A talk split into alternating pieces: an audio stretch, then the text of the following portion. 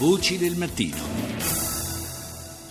Alle 6.40 di nuovo buongiorno da Paolo Salerno, ben ritrovati per questa seconda parte di Voci del Mattino. Altri sei mesi di tempo per approfondire le indagini sulla moria degli ulivi salentini attribuita al batterio della Xylella fastidiosa. L'inchiesta aperta dalla Procura di Lecce nel dicembre del 2015 mira a fare luce su diversi aspetti oscuri di una vicenda delicata. Gli inquirenti stanno puntando la loro attenzione anche sull'utilizzo eccessivo e indiscriminato di fitosanitari sanitari in provincia di Lecce con valori superiori a quelli di altre province e regioni. Intanto la Commissione europea apre alla possibilità di reimpianto di nuovi ulivi nei territori in cui il batterio risulta endemico.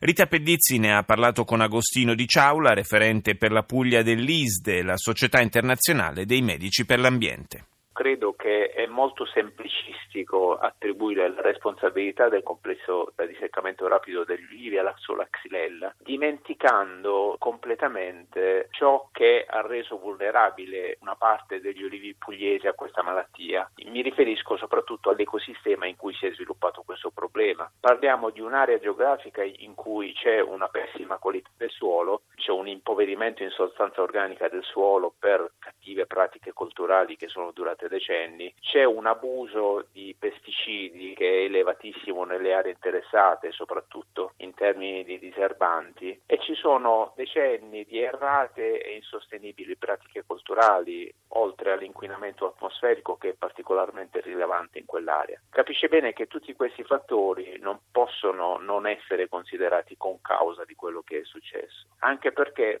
ci troviamo sì in presenza di un batterio da quarantena, ma probabilmente alcune evidenze suggeriscono che questa presenza duri da lungo tempo. Comunque il principio delle eradicazioni non è applicabile sia per la vastità dell'area su cui questo batterio è stato trovato, sia per il fatto che non tutte le piante colpite da xylella sono affette dal codiro e non tutte le piante con il codiro hanno la xylella. Ci sono delle evidenze scientifiche che andrebbero tenute in considerazione considerazione, compresi i test di patogenicità fatti dallo stesso CNR. Le faccio alcuni esempi. Sì. I test di patogenicità hanno dimostrato che in laboratorio, inoculando direttamente il batterio nelle piante, a 14 mesi dall'inoculazione nessuna delle varietà esaminate mostrava segni di malattia nel 100% dei casi. Quindi il batterio stesse... è presente in una piccola percentuale di piante. Già dall'inizio era abbastanza evidente. In parte le le evidenze sperimentali successive hanno spiegato le motivazioni e sono dovute anche al fatto di essere più o meno recettivi, ma le evidenze sperimentali ci hanno anche mostrato che ci sono delle differenze notevoli tra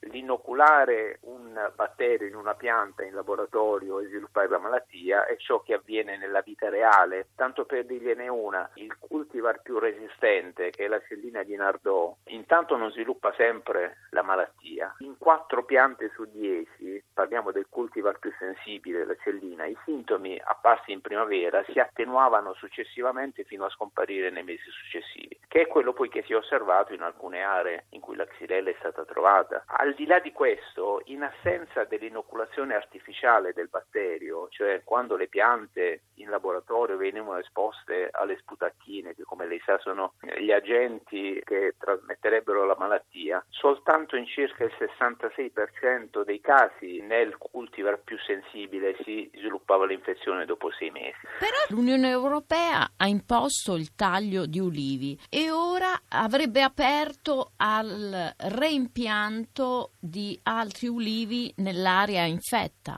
l'eradicazione, i tagli sono stati suggeriti nel momento in cui è stata associata intanto l'equivalenza Codiro-Xylella quando si riteneva che probabilmente l'area interessata fosse particolarmente limitata. Quando poi ci si è resi conto che parlavamo di un'area estremamente ampia e che comunque la percentuale di sviluppo della patologia era estremamente variabile e dipendente da molti fattori e non soltanto dalla xylella. Cioè, così come stanno le cose, penso che tutti si rendano conto che è impossibile pensare ad un'eradicazione dei batteri in quell'area. Adesso si sta pensando ad un reimpianto di alcune piante, io immagino selezionando i cultivar meno recettivi alla xylella. Non si può pensare di reimpiantare i cultivar, anche se poco sensibili alla xylella, in un ecosistema in cui continua ad esserci una pessima qualità del suolo, in cui continuano ad usare elevatissime quantità di pesticidi, tra le più alte in Italia, o continuano ad utilizzarsi delle pratiche colturali che sono assolutamente insostenibili.